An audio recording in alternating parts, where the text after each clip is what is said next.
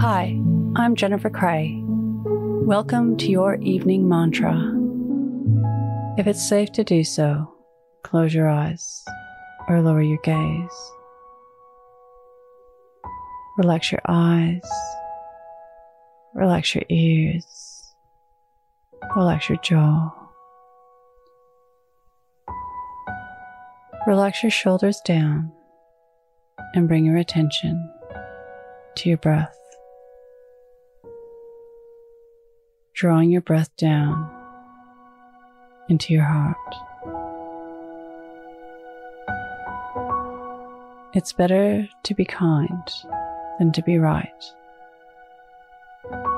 You've probably heard this a thousand times or more. Isn't it also important to be right?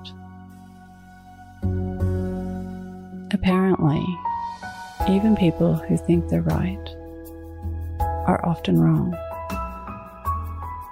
Dale Carnegie, in his book, How to Win Friends and Influence People, says that when Theodore Roosevelt was in the White House, he confessed if he could get it right 75% of the time, he would reach the highest measure of his expectations. If that was the highest rating that one of the most distinguished men of the 20th century could hope to obtain, what about you and me?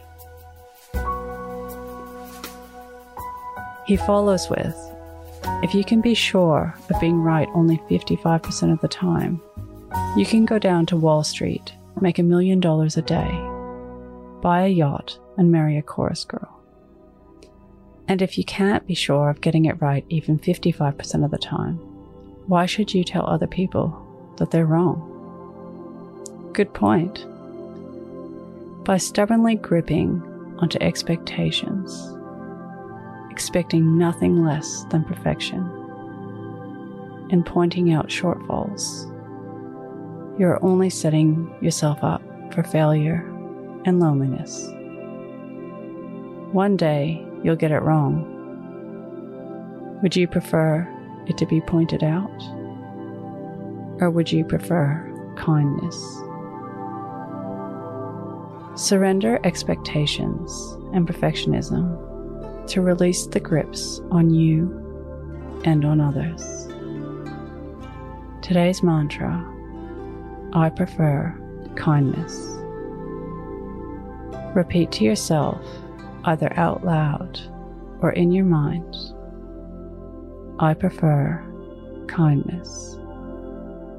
Follow us on Instagram at your morning mantra.